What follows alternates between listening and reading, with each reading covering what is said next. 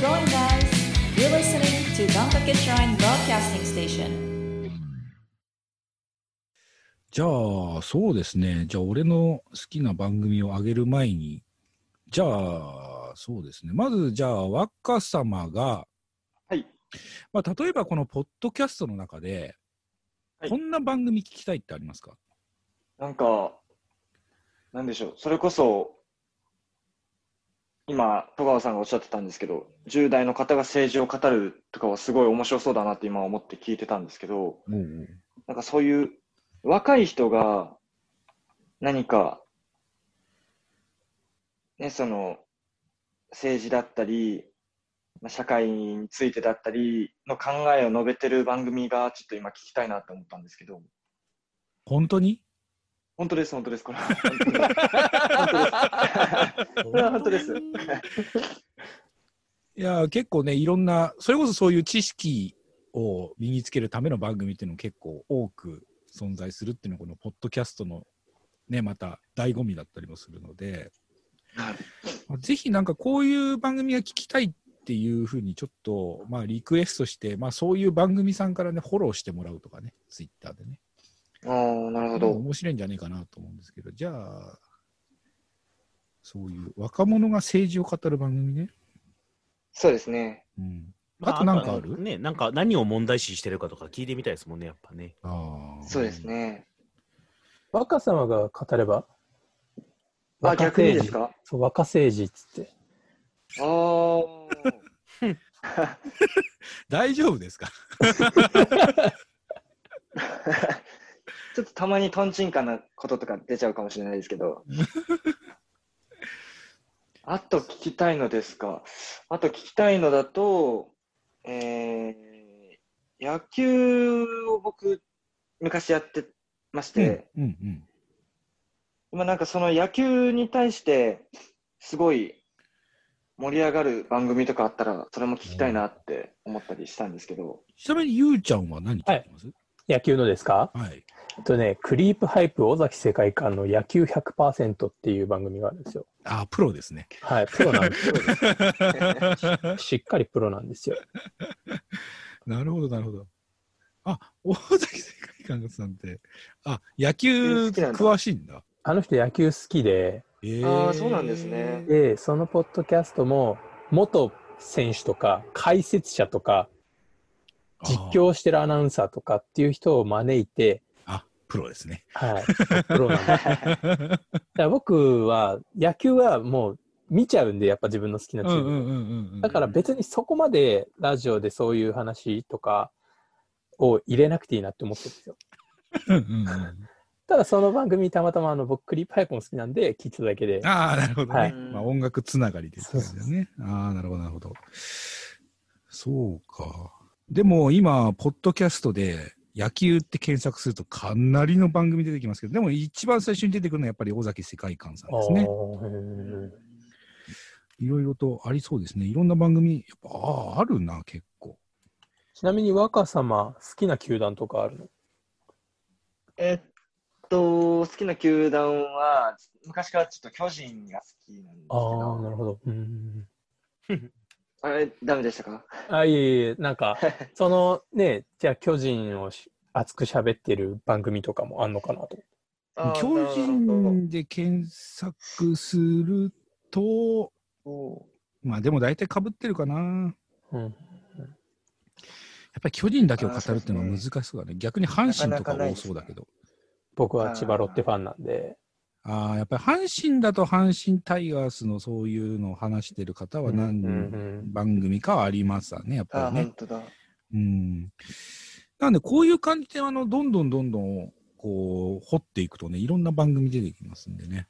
自分の好きなものを検索できるってことですよね。そうそうそうそうそうそう、いろんなもので。そうですね。それ、ありがたいですよね。だから、まあ、例えば、簡単に言うと、役者とかだったら、うちの番組引っかかるんじゃないですか？あ、出てこないです。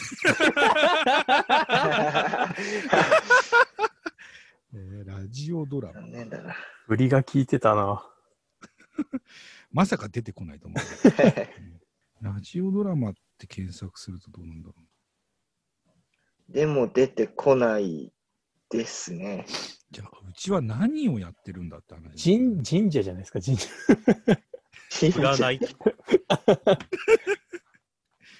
神社で調べてみますか？ああ、出てきまし出てきましたね。神社ラジオじゃん。た。やめるかもう。ラジオドラマとかやめるか神社なよそのポッドキャストの話してる場合じゃないですよ。足元見てなかったです。全然見えてなかったちなみに、つかっちゃんはどうですか？麻雀そうですね。麻雀？それこそ、あ、まあ、麻雀もね、あの、もう日常溢れてるから。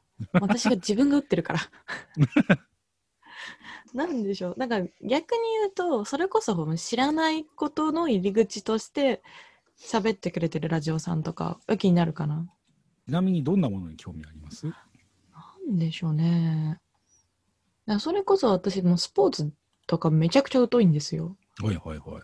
ほぼほぼわからないんですけど、最近その、まあ、それこそ麻雀仲間たちがいろいろスポーツとかも、まあ、部活みたいな感じでやってるんですよ。フットサルとか、バッティングセンター行こうとか、まあちょっとあのご時世柄ちゃんとマスクとかしてもちろんやってるとは思うんですけど、となると、え私ってこんなにスポーツに触れずに今まで生きてきたのかっていう、なんか驚きを最近感じまして。とか、まあそれこそ、なんだろうな、まあ、ゴルフとかもやってる人もいたりとかするから、うん。ものはあるの知ってるけど、なんだろうこれっていうもの？とかの入り口として、なんか専門番組とかだとちょっとなんかもう、え、そこまで？みたいな感じなんだけど、やってる人の感想とか、そういうちょっとライトなところから入ってみたいかなっていう気はするかな。検索が難しいな、それは難しい。ね。そうそうそう。だから、あとなんだろうな大体スポーツで検索するとね、牧田スポーツが出てきてしまうので。名前やもん。あとそうね、お酒飲むの一人で飲むと寂しいから誰か飲んでる人のラジオとかもちょっと興味あるかも。ああ。お相手探しみたいな感じゃあ、じじゃ願掛け、願掛けラジオ頑張る人の腰掛けラジオですね。うんうん。なんかふとそういうのあるかも。なんか飲みたいんだけど、テレビとかよりもなんかもっと人の声感が欲しいとか、ああ。そういう時？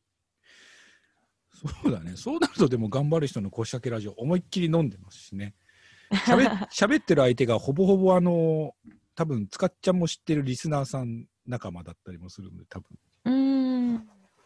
方法ゲストがあの辺だったので、まあ、ひょっとしたら合うかもしれないですね。まあ、実際、リスナーさんの中にも、飲みながら一緒に聞いてるっていう方いらっしゃいましたから、うんうん。一緒に飲んでる っていうリスナーさんもいるぐらいだったので、まあそういう楽しみ方もしていただけると嬉しいかなって気もしますしね。うんやっぱ、うんあと、まあ、そんだけ、まあ、ずっとこうやって話してて思うのが、とてもすごいたくさんの方の番組があると思うので、うん。もうそれこそやっぱ紹介してくれる人がいないと、どうにもこうにもなんですよね。正直。ねえそこがなんね。とかなると、やっぱ入り口として大きい一歩なんじゃないかなって気はねしそうそれこそさっき言ったみたいに何検索していいか分かんない問題にぶつかっちゃうんですよ。ああ、なるほどね。うんまあ大体の人がやっぱりそのポッドキャスト聞き始めるのってやっぱりさっき戸川さんが言ってた通り深夜ラジオから入ってきてるっていう人と、あと英語ね。うん英会話英会話の番組はもう溢れ返ってますからね。そうなんですうね。ん。だからまあ、そういうところから入ってくる人もいるって感じでしょうね。うんうんうんうんで、その英語の番組と仲のいい普通の番組さんに聞きに行って、ハマってっていうパターンもあるし。うーんまあ、本当にね、大海原なんでね、ポッドキャスト。ですね。確かにこれっていうのをね、探すっていうのも結構大変だったりもするんですけどね。だ入り口が難しいのかもしれないですね。うん。開いてみたけど、何聞いたらいいか分かんないとか。まあ、確かにね。うんだから、それこそもう、ポッドキャストって何って思ってる人が、じゃあ、果たしてあのね、アプリを、ボタンを押して、パッと見たときにどう思うんだろうっていうのもあるしうね。うんんしかもそれがやっぱり、あの、音だけじゃないですか。うんうん例えばね、動画とかって映像ものは、調べた中で気になる、目に留まったものってなるけど、うん音だけでこの話題を話してる、じゃあこれ聞きたいってなるまでが難しいんですよね。だからね、アートワーク大変なんですよ。うん。確かに。アートワーク大事ってみんな言いますけど、まさにその通りでね。うん。じゃあ、そうですね。私からじゃあ、ちょっとね、おすすめも含めて、じゃあちょっと番組紹介させていただこうかなと思うんですけど。ほえーっと、まずですね、えーっと、映画好き、はいえーそれから、英語の勉強をしたい。えーそして、女の子の喋りが聞きたいという方に持ってこい。ということでですね、えーまず一つ目がですね、マグルズ・ギグルズっていうですね、えーポッドキャスト番組があるんですけども、えっと、これがですね、えっと、カンナさんとですね、カリーさんという、とバイリンガルの二人がですね、えっと、ハリー・ポッターの原作と、えっと、松岡優子さんの和訳を比べながら、その物語の好きなシーンについて語っていくってポッドキャストがあるんですよ。えへえ。これね、結構あの、英語の勉強にもなるし、ハリー・ポッター好きにはたまらない展開にもなってますので、この番組結構おすすめなんですよ。だから、あのー結構ね、この番組紹介すると、大体みんな食いつきますね。で、あのーえっと、うちの番組皆さん聞いたことありますよね。ありますよ。あ、あれ、あれ、ありますよ。ありますよ。怪しいな怪しいな何もありますよ。一番最初にあの、音楽流れるでしょ？ジングルうん番ああ組。、うん、流れる。外人さんみたいな人が喋ってるでしょ？はいはいはい。えガイズっつって。ブローケンフォーティーみたいな。あれがですね、このマグルズ・ギグルズの、えー MC をされてます、あの、カリーちゃんです。へえ。カリーちゃんに声をいただいてですね、えーそれを使用させていただいてます。そうなんだ。タカさんだと思ってた。女性の声を出すのも難しいし、俺英語喋れないから。あれ、俺だと思っていたんだったら、病院に一回行ってください。あ、ちょっと、ええ週明け以降。一度、一度プロのあの診断を受けてください。で、まあ、あの、そういうお付き合いというかですね、まあ、そういったつながりもありますので、ちょっと今回紹介させていただきましたけど、ええまあ、俺が紹介しなくても結構人気のある番組だったりもするので、まあ、ぜひね、ちょっとこれは一回聞いていただきたいなと思います。本当に面白い番組ですのでね。ほい。えっ、と、そしてですね、あのうちの会社なんですけど、えっ、と、まあ、お店でですね、まあ、あのお蕎麦屋さんをコンサルするっていう、あの、変わった会社やってるんですけど、僕。あのー、へーへーっつってね。へーっつってね。あのーいろんなポッドキャスト番組を店舗の BGM として使用させていただいてるんですね。うんうん。で、それはあの専門的にやるあの部署なんかもありまして、で、あのーその中で、えーおそらく、あのー一番評判のいい番組。だから僕ら社員が聞いて、BGM として使えると判断して、実際 BGM で使って、一番評判のいい番組。ほえっ、と、これはですね、あの、ポッドキャストアワードってね、さっきちょっと名前出てきましたけど、まあ、そこでも、あの、入選されている番組ですね。農家の種という番組がありますね。う。農家の種。はい。カタカナ、全部カタカナで農家の種という番組ですね。えー、つるちゃんと、あとコッティという女性の方と、あと鉄ニートですね。この3人で、えーおしゃべりしている番組なんですけども、あの、非常に知的であり、そのあのーこのポッドキャスト界隈でですね、最近すごく勢力を高あの強めている、あの、農業ポッドキャストっていうね、集まりがあるんですよ。へえ。まあ、要するに農家さんって、あの、普段農作業してるときに、あの、ラジオ聞いてるらしいんですよ。はいはいはい。